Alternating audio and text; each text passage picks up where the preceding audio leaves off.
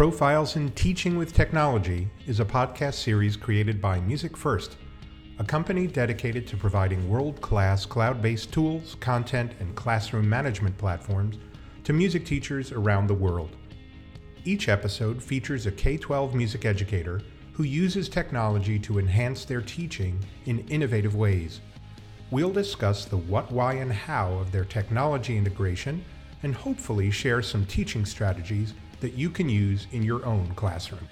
For more information about Music First, please visit www.musicfirst.com. There you'll be able to find out about all of our platforms as well as sign up for a free 30 day trial. Tim Brendler is the director of the Music Theory and Piano program and Grade 11 Dean at the I.M. Terrell Academy for STEM and Visual Performing Arts in Fort Worth ISD, Texas. He also serves as the Small School Area Vocal Chair for the state of Texas. Additionally, Mr. Brendler is a curriculum writer for the Metropolitan Opera. An avid advocate for bringing opera education to the ends of the earth, Mr. Brendler has played an integral part in the Met's global summer camp program, which has reached countless young people and families across the globe. Mr. Brendler was named the 2020 Bayard H. Friedman Chair for Teaching Excellence in Performing Arts, recognized for exemplary teaching in the performing arts. He earned a Master's in Educational Leadership and Policy Studies from the University of Texas at Arlington, Master's in Choral Conducting from Baylor University, Master's in Christian Ministry with a concentration in Youth, Family, and Student Ministry from George Truett Theological Seminary, and a Bachelor of Music in Church Music from St. Olaf College, where he sang with the internationally renowned St. Olaf Choir. Born and raised in Seaside Park, New Jersey, Mr. Brendler is an avid animal lover and enjoys traveling, hiking, biking, and kayaking in his spare time. Mr. Brendler lives in Flower Mound, Texas, with his husband Michael and Great Dane Moira. Well, I am very pleased this week to welcome Tim Brendler uh, from the I.M. Terrell Academy for STEM and Visual and Performing Arts in Fort Worth, Texas. So, Tim, welcome to the podcast. I appreciate you being here. Great to be here. Thanks for having me. Awesome. So, um, before you know, I, I, obviously I've read your uh, bio in the intro, but I'd love for you to give the listeners an idea of your career path. Everything from like how you got interested in being a music teacher, your undergrad, grad work. Um, you have a really interesting uh, path. Um, so I'd love for you to go over that and and and get us uh, up to where you are today in like five ten minutes. The the Tim Brendler story. Go for it. Sure thing. Um, ever since I was a kid, music has always been a part of my life. Um, I was immersed in music through my participation in church. Uh, my family was a part of growing up in New Jersey. Uh, in oh, where, where in Jersey? Ah, in Seaside Park, New Jersey, and our church was in Toms River. So right oh, along- very cool. All right. Yeah. So uh, you're a, you're a down the shore guy. yes, yeah. My, my my life has taken me all over the states. all right, very cool. All right, sorry to interrupt, Tim. You're good. In high school, uh, I went from marching band practice to sanctuary choir rehearsals, our church's adult choir, and that's where I really got a, a large um, variety of musical training, especially within the church, uh, where my mentor and teacher, Kay Healy Wedsworth, prepared me really, really well um, for my audition, which I was admitted to St. Olaf College in Northfield, Minnesota. Oh, cool. Um, so that's that's a big part of my story. Um, sang with the St. Olaf Choir, um, studied organ under John Ferguson um, sang with Dr. Armstrong, and that was just such a wow. formative time in my life. Um, when I was actually a junior in high school, I had actually gone to their summer music camp, uh, which is a great opportunity, um, and got on the plane and had no idea where Minnesota even was. so my have we come a far way, but absolutely. Um, my my dad is the one that shipped me over there and said, um, "You're going to thank me later," and um, I sure sure as heck did. that's awesome. So that's where I uh, did my bachelor's of music in church music uh, with an organ and choral emphasis, as well as a philosophy minor, as part of their Great Conversation uh, program. And from there, I went directly to Baylor University, uh, where I graduated with a master's of music in choral conducting with distinction, as well as a master of arts in Christian ministry, ministry in youth, student, and family ministries at Truett Seminary. And so, when I was looking uh, for master's programs, I was really interested in a place that I could be able to do both things. So that was uh, actually very helpful because it narrowed down the scope of, of my search significantly. So that's where um, what brought me down to Texas my first full-time gig after that after university uh, was a director of music at a large church in allentown pennsylvania. Oh wow. All the way so, back. That's... again all over the place. And it was there uh, during my time that i received a call from a dear friend and mentor of mine miss dinah menger uh, who I met. Oh wow, I know. That. Very cool. many right. many people do. She's a uh, a force to be reckoned with, and such yep. a huge advocate um, in music education. Uh, past president of TMEA, uh, and we have much to thank her for in all mm. of her work and time and service in that position. Um, so she she called me. Um, I think it was about February, and said, uh, "Hey Tim, uh, hope you're doing well. I just started a new position here in Fort Worth ISD, and we are here to um, change the landscape of this district um, and make sure that music continues to stay a priority. Uh, and so she began her work as director of vocal and elementary music here in Fort Worth ISD several years ago. Um, and through that conversation, I said, you know what? This has never been on my radar, but you know what? This sounds like a really exciting opportunity to really be um, a part of something really, really special and, and building a really unique program. Uh, and so that's what actually brought me out to back to Texas, uh, is that connection with Dinah Menger. And um, anyone out there who knows Dinah Menger, when Dinah Menger asks you something, uh, the response is always yes, ma'am. Absolutely. Absolutely. So, how long have you been at I.M. Terrell now? Uh, this is my fifth year. Um, I was a part of the crew that uh, initially opened this school five years ago. Um, and so it's been a really, really awesome journey to be a part of this program um, and part of that team when we first uh, created this school. And on, on a personal level, are you have you found a, a church to uh, be music director at, or are you looking for that? Not currently. Um, right. It's something that like I definitely wanted to keep the door open, and uh, the second that I set foot in the classroom, I said, "Oh my goodness, I need some sleep." yeah, exactly. I think a lot of um, when I was in one of the first times I did a conference down south, I was at Auburn University, and I met some fantastic people down there. And one of them, she told me that she was a full time music director at a church and I come from New York. Um, you know, all eh, that that isn't a thing where you're a full time music director. It's it's it's like a weekend and evening type gig.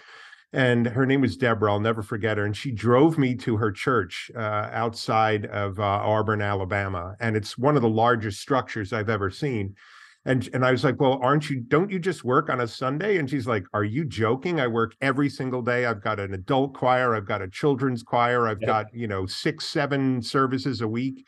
So it, I think a lot of people, especially in you know, I'm I'm a little bit geocentric in my New Yorkerness, um, don't realize that you can have a full time job as a music director in, in, a church. So that that's why I asked. I didn't certainly didn't mean that you could do two full time jobs. I'm just wondering if. Uh, there was an intersection yet. Uh, but I, I, would imagine that all the churches down there around you in the Fort Worth area are similar. It's a full time gig. Yes, for sure. Yeah, absolutely. All right. So, why don't you tell us a little bit about um, your school? I mean, it's very exciting, in my opinion, to open a school. You know, like it's like getting being the first occupant of a new house. Yeah. Um, but on top of that, it's also extremely exciting to build a program from nothing. I mean, it's a little bit daunting, I'm sure. It's certainly a challenge. Why don't you tell us about your your program there, what what age levels it is, and what kind of program you've built and, and how it's been? Absolutely. Um, so, I.M. Terrell Academy is a really, really unique school. Um, it's a school of choice within the public school system here in Fort Worth ISD, where apprentices have the opportunity to pursue a significant emphasis in either STEM or visual and performing arts. Um, and they also, all of our students here, uh, this is a 9 to 12 campus, participate in a humanities curriculum, which provides a really, really great cross disciplinary approach to language arts and history. Mm-hmm. And it's something that we have really um, just appreciated so much um, to see the level of critical thinking within our students in that program. So, our students who apply, um, once they get admitted to our school, um, they go through an audition process for visual and performing arts. Um, and so that will be either in dance, um, in music, we have either piano, instrumental music, we have band and orchestra, as well as vocal music, um, theater, theater tech, um, and visual arts. Wow. And so it's a very, very robust program um, on a small, we're a smaller campus. Um, our capacity is 800. And so we're about roughly 650 students right now. Wow all of our apprentices grow artistically in each of those different uh, disciplines through in-depth, highly accelerated, specialized coursework.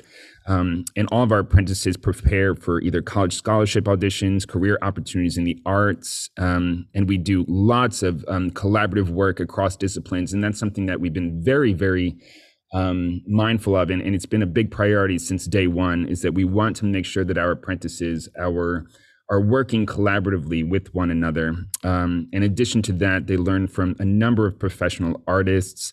Um, and we have some really incredible partnerships all across um, the Metroplex and as well as the country um, that we're really, really proud of. Anywhere from the Metropolitan Opera and the Cliburn and Steinway Hall um, to our local symphonies here in Dallas and Fort Worth and several, several others that we could keep going on and on and on about. Um, but it's such a really, really unique program in that we really treat this almost like um, a college program so that each of these students are declaring effectively a major. Um, and so hats off to all of these kiddos that when they apply in eighth grade are committing to something for four years. That's pretty um, amazing which is it's really really great and we're we're so appreciative of just like especially that that beginning crew several years ago that had no idea what they were getting themselves into.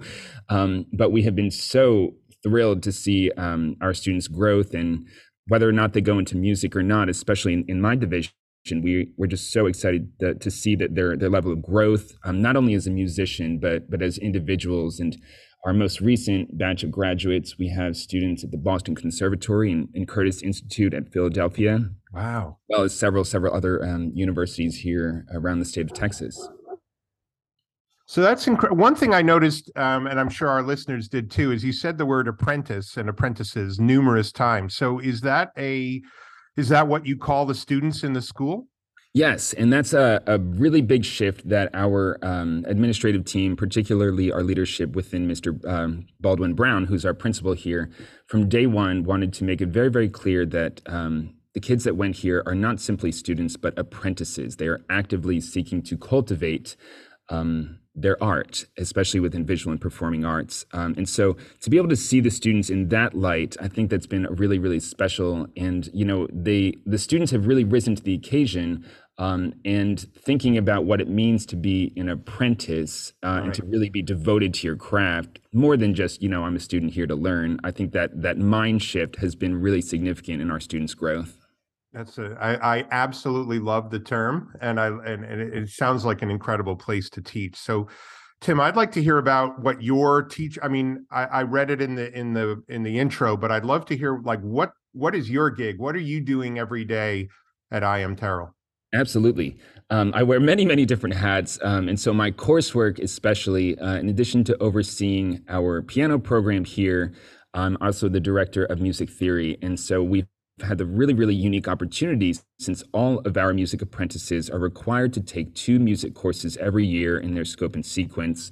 Um, and one of those is always an ensemble, and the other one is always music theory. Uh, mm. And hmm. so theory is actually a really, really big um, component of my course load. And so from freshman up, their first year, they take uh, Music Theory 1, which is all, I devised that curriculum to be very modal based. So that whole first year, we're solely focused on melody and we, we barely touch harmony until like the very last six weeks so that we can have a very, very solid foundation with our first years um, so that they have some really, really solid place to, to grow from. That's so great. we do a lot of, a lot of work with ear training and aural skills um, and really making sure that they have that foundation ready for uh, music theory 2 which is actually um, with the luxury of time what i've devised is actually i teach the ap curriculum over two years um, so since we have a four-year sequence we have a luxury of time which i know many of my colleagues out there do not are very right, right. We are so appreciative that, that we have the flexibility here to do that and so their sophomore year that actually it's labeled music theory 2 but we are actually beginning the AP Music Theory curriculum, really diving into harmony and part writing. Um, and from there, their junior year, they will take AP Music Theory. In that course, uh, we start on day one, where most folks are come March. Um, and so we round out the curriculum. Uh, we just do a lot of review. And then the second semester, we just do a lot of advanced analysis, tons of AP practice tests, Um, and something that I've been really grateful for is the opportunity to teach beyond that test um, and to go much, much deeper into um, like full score analysis. Um, and that's been a really great opportunity. And we round out their sequence uh, with more of like a historical approach. Um, but for some, a, a big component of what I've really been wanting to do is to really diversify our curriculum.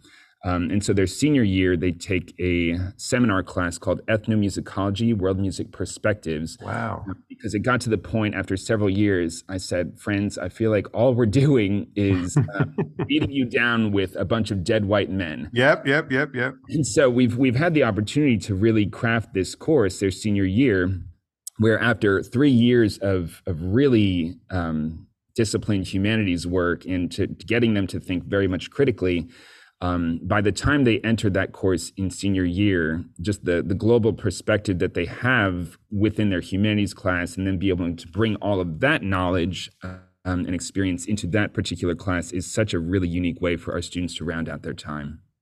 It's, it, I mean, I, I'm I'm sitting here with my jaw on the floor, thinking that you have created um, a well-rounded kind of music conservatory approach, um, which is something a model that I wish you know um, music ed programs across the country writ large would do. Sure.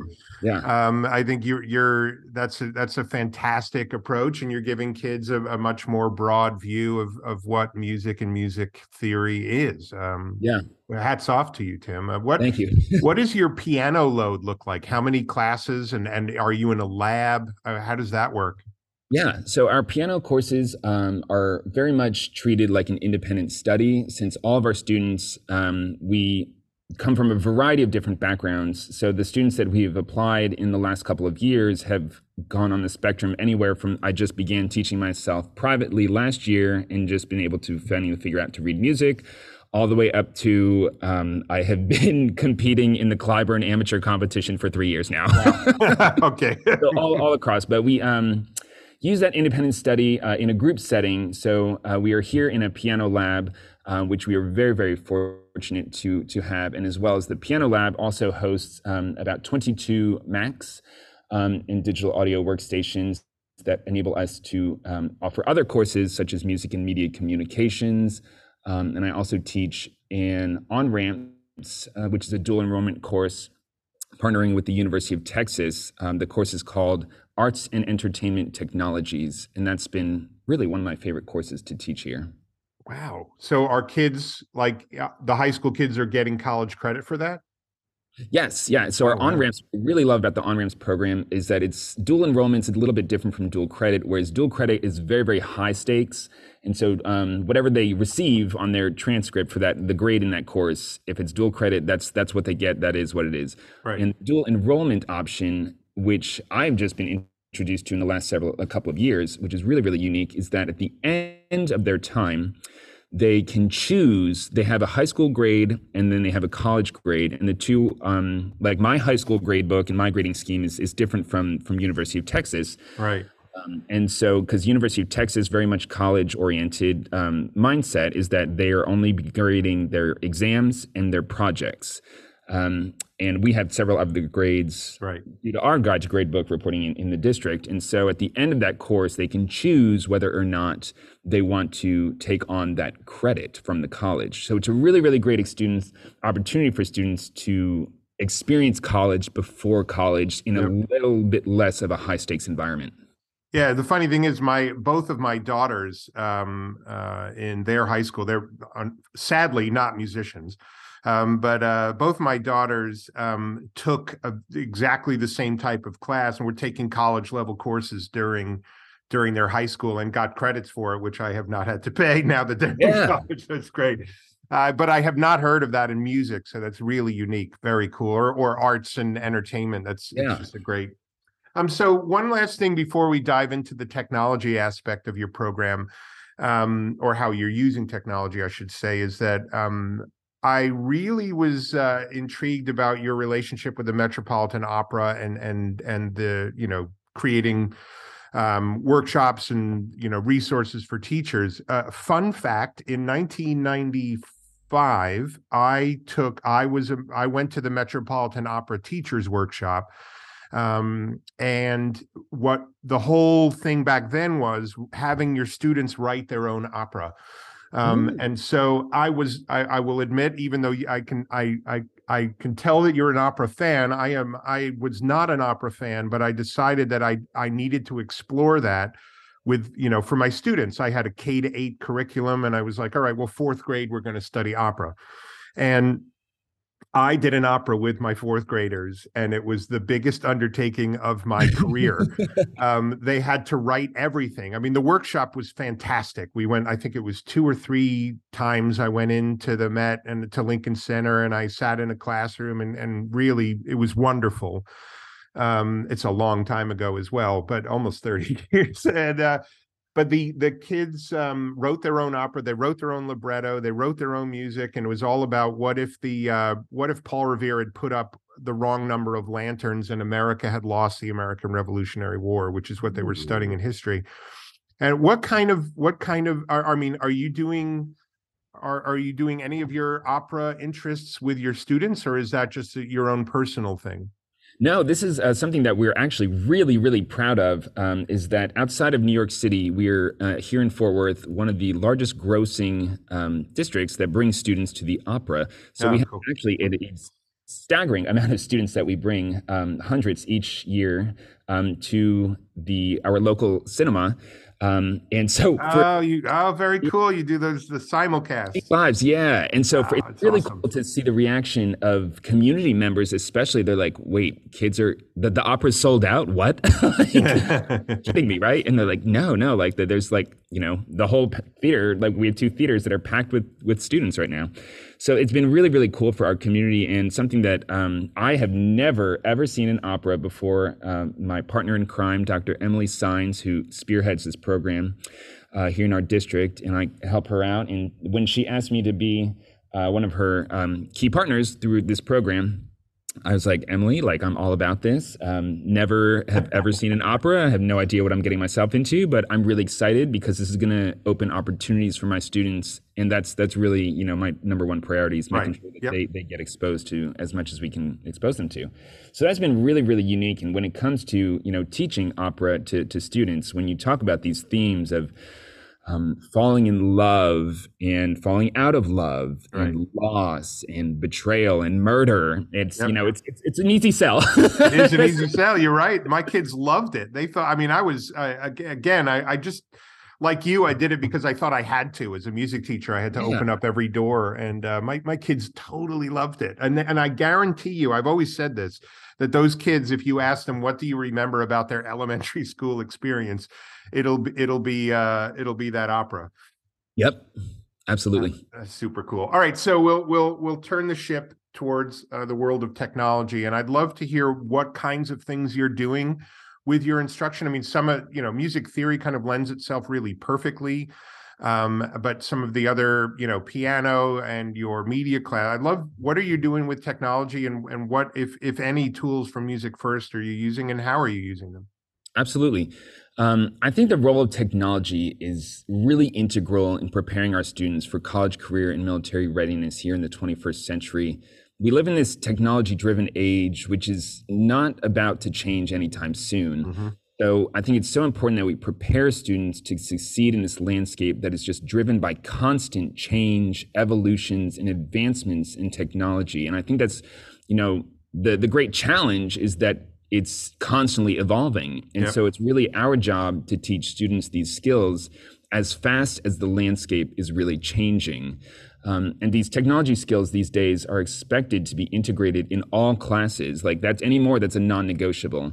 That there are standards requiring the implementation and integration of technology skills, both at the state and federal levels, as well as educator assessment tools across the country that it's really essential that teachers leverage the technology that's available to them to advance student outcomes. And it's something that um, I really believe in a great deal. Um, it's not something that I ever imagined I'd be teaching a music and media class. Um, right, I had right. very, very basic proficiency at best in GarageBand. Right. Yep. Um, and I think it's it's definitely a great challenge, especially the older many of us get. Um, but it doesn't make it any less valuable or, or necessary. So here at Terrell, um, it's been really, really great experience um, for our students to um, engage with media in a really unique way, especially with the uh, in the piano lab setting that we have here. I had a student in my first graduating class who came in and was very, very driven. He was a piano major um, and was most interested in music production. And I thought, this is so out of my wheelhouse, but what can I do right. to make sure that this student is given the opportunities to really invest in this area that they really want to pursue?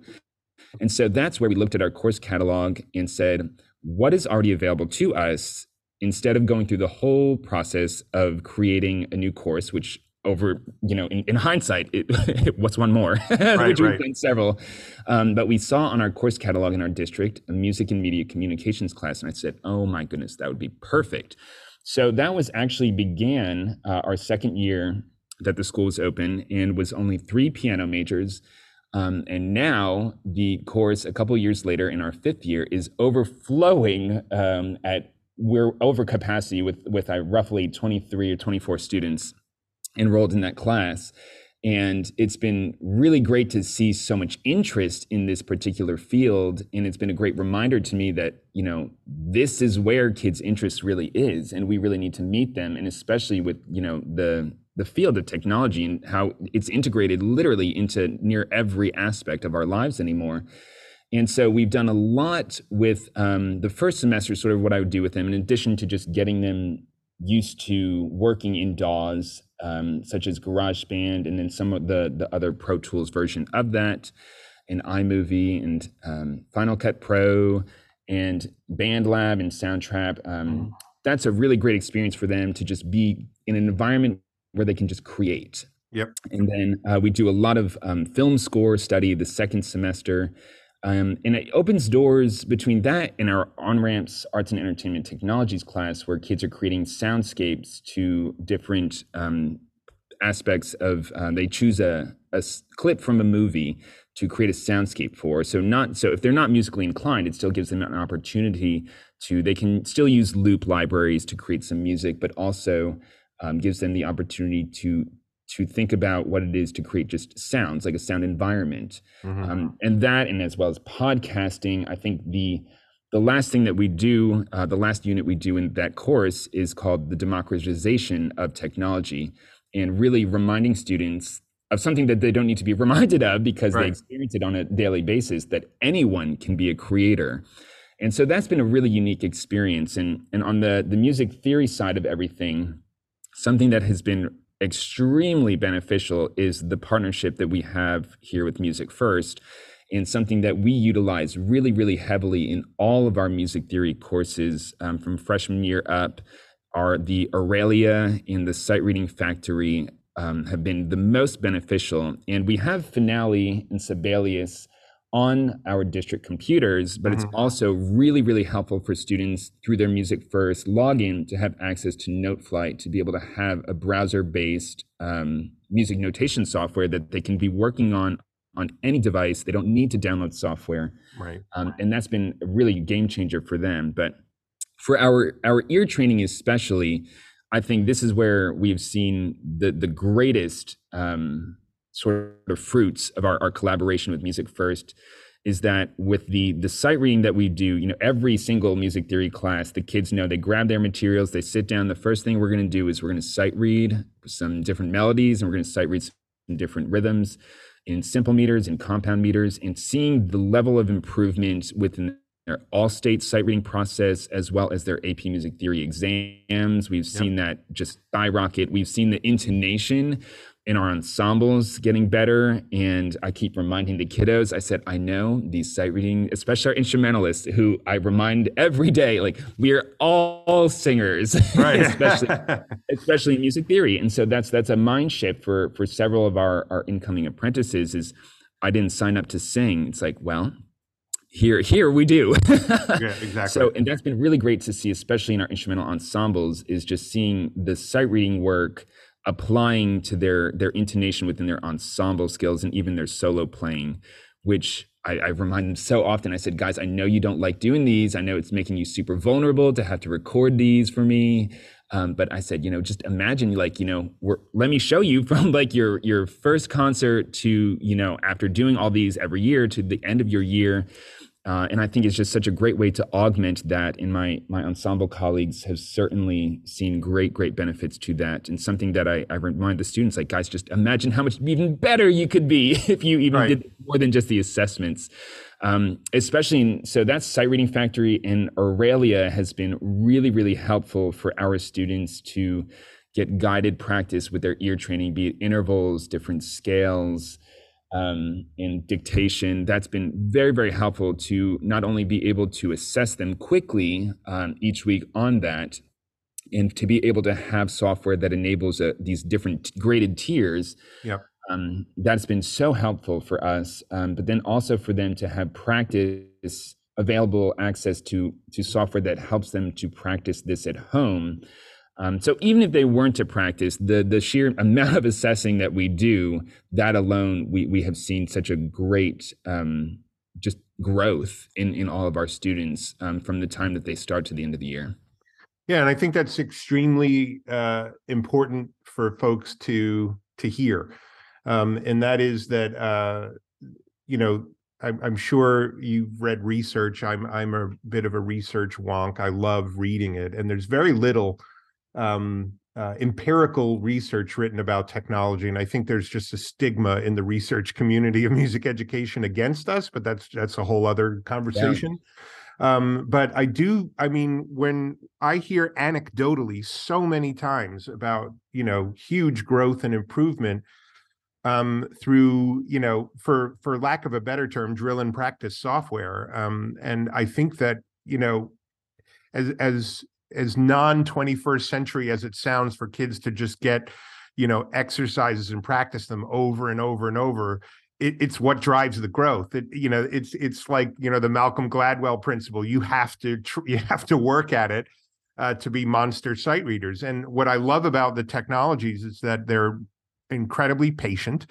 Um, they don't you know they don't like huff when, when kids get 10 in a wrong 10 in yeah. a row wrong um, and it is accessible now. They can do it on their phones, for goodness sake, and it's not a huge uh, expense anymore. I think I, I, I, the democratization, if you will, is is uh, of technology and music ed is why I started music first. So it's nice to hear uh, in action uh, that that that that's what's happening, Tim. I, that makes me smile. Um, yeah. I'm just interested out of curiosity if the other parts of the music program, the band, the choir, the performance ensembles, are they using technology or they or they, you know, other technologies? What what are they doing?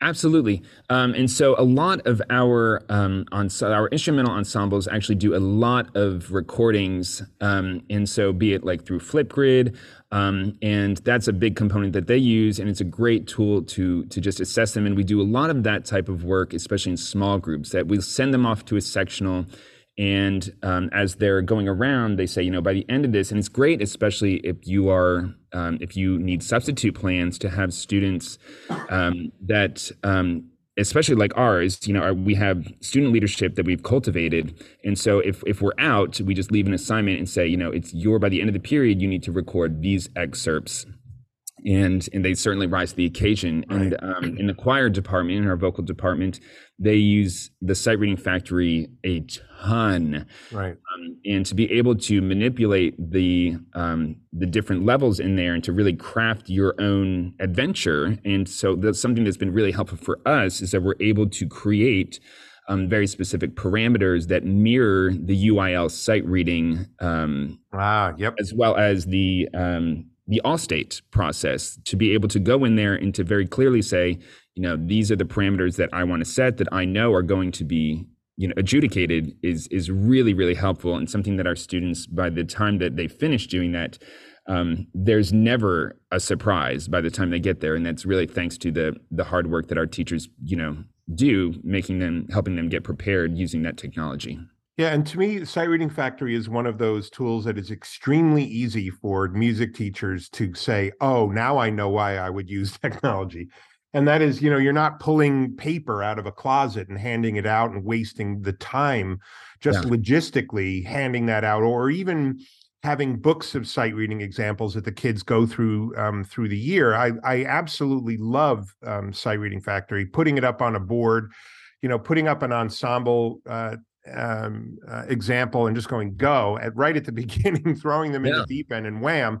And it's not taking time away from the rehearsal. It's actually um, it's less time if you think about it logistically. Um, and then the other thing that I've, I've, I, I'll, I will say this to any music teacher who has students auditioning for any type of on, honor ensemble anywhere around the world is that most auditions are your scales, the repertoire that's been assigned, and then sight reading. And it is the sight reading that is always the wild card in the audition.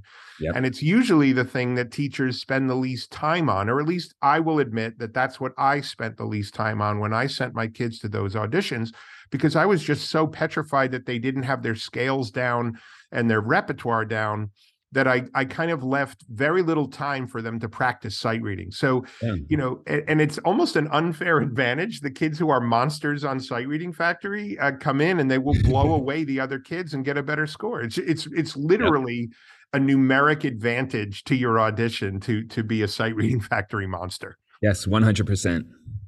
So um, I would, I mean, we're now, I mean, this we're now in December. Um, so uh, the pandemic, which is you know still officially on, I don't really like talking about anymore because of uh, you know basically PTSD kind of thing. Yeah. But um, how? I mean, you know, when you say I.M. Terrell was around for five years, and basically at least two of those years were more than challenging and i'm sure for you as well how how what does your program look like now what are the numbers are you guys growing and have you bounced back what what's going on there absolutely um, aside from that one initial really really big covid year um, that our so our current junior class they were the ones that that were admitted during that time. Right. So they are the smallest class, but even smallest class, um, they're still a, a, mighty 115, 120.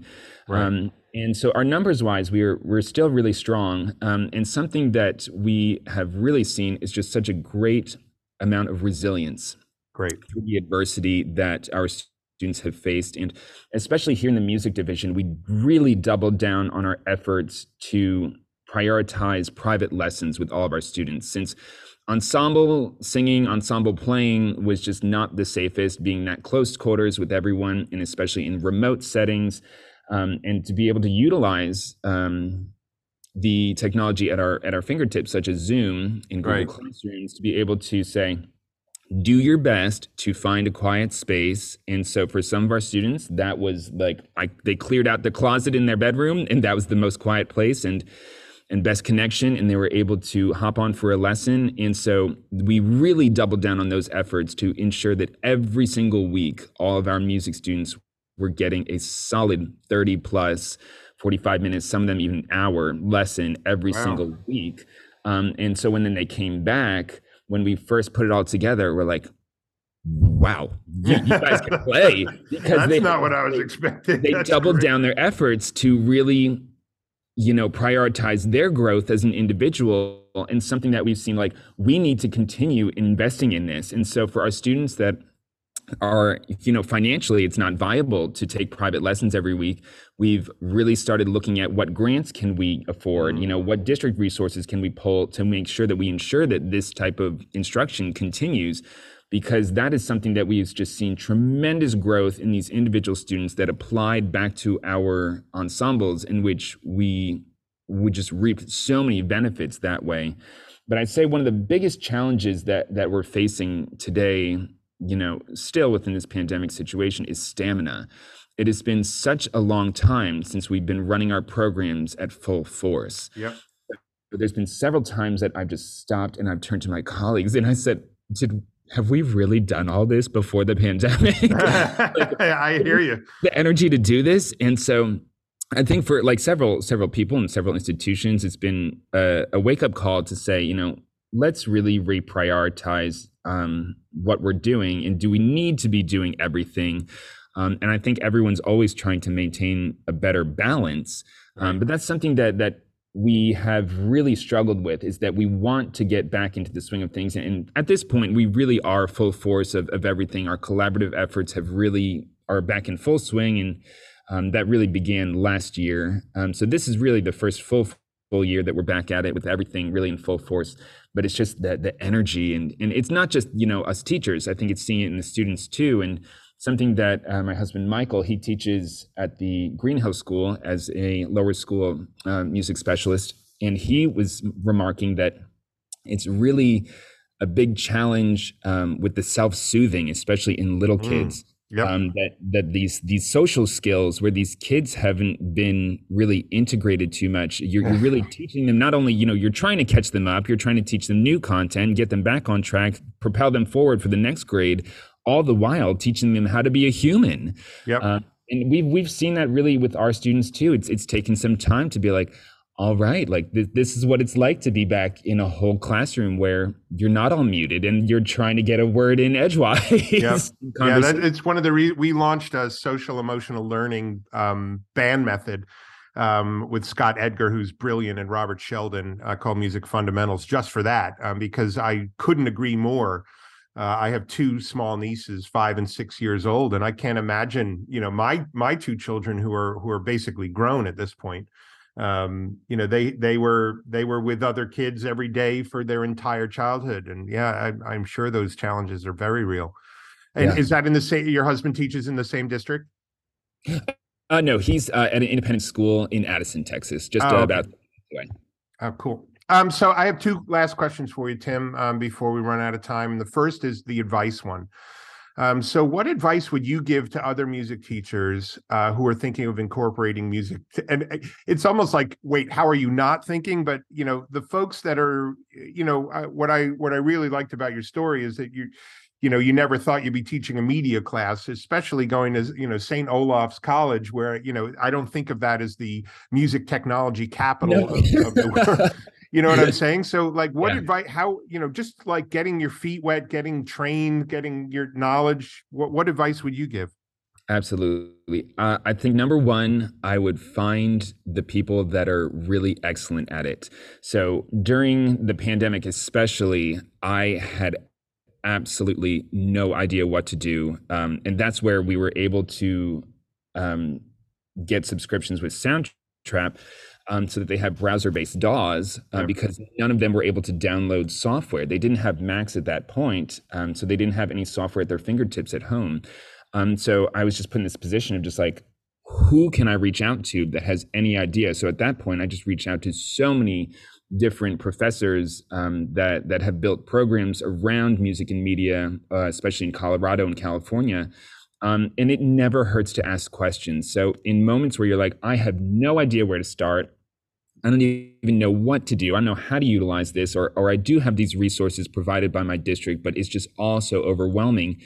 Um, just ask around, ask your directors, ask your educational leaders on your campus, like who are your technology champions? Because yep. every single school has them. It's just yep. finding who they are. And even outside of your school, it never hurts to just shoot an email off to people. And I have rarely ever not received a response back, um, especially from a professor um, that's just trying to help students. And so I'd say whenever you you need help, you know, ask for help. I think that's just such an incredible, important, incredibly important thing. We we remind our students all the time, like the three hardest things to say in life are I love you, I forgive you, and, and I need help. And so yep. it's like, well, we need to remind each other of the same. Yep, yep, yep. I love that. That's that is really that's very cool. I'm gonna write that one down, Tim. Um yeah. super cool. And so my last question for you is the magic wand question, and that is if you could wave a magic wand and either have music first or music technology in general do something that it can't do now, what would it be? I think for for me, it's it would be the ability to for students to track sort of their progression and maybe an algorithm that could spit back suggested music theory or aural skills lessons or t- tutorials um, for very very specific practice on a specific concepts. Because I think some of my students that are really struggling with their their ear training, they're just like, ugh, I got like I got I got another forty out of hundred again. Right. Um, and I said, well, like here, let's let's walk through the resources that are available to you. And so something that could that could hone in on like, well, you really need to be listening more of like your minor sixth, minor seventh, like to, for it to be really, really specific. I think that might be really, really helpful for, for our students. But something that I've really, really loved, especially with our Music First partnership with Auralia, especially is in addition to the ear training, it's also augmenting their written theory because after they hear something and they respond to it, they're also seeing it. And I think that's really, really important for students to, to make that connection. So any additional connections that we could make with that software to, to really hone in on their individualized sort of progress. Awesome. So we just, uh, without tipping my hand too far, um, you're you're describing an AI algorithm that would basically uh, analyze student responses and then suggest um, ways to, um, uh, you know, not I I, I guess uh, focus on what they need help with. Yeah, for Um, sure. and yeah, we're. I'll just put it this way: we're working on it. So uh, I Awesome. love that. That's a great magic wand. It's one of the few that I go. Actually, we're we're working on that one. Well, uh, Tim, it's been really wonderful talking to you. I, I'm very jealous of your program. Uh, if I ever leave, if I ever leave the music technology world, uh, corporate world, I, I would uh, I would be one of the first people to apply for your gig. It's really sounds awesome. Uh, so my best to you. Uh, please send my regards to Dinah, and um, and keep doing great things. Thanks so much for joining us. Thank you so much for having me. It's been a great pleasure to be here. All right, take care. Yeah. Thank you for listening to Profiles in Teaching with Technology from Music First. For more information about Music First, please visit www.musicfirst.com. If you would like to stay up to date with other music teachers doing innovative things in their classrooms with technology, please subscribe to our podcast through whatever outlet you listen to podcasts on. Thanks for listening.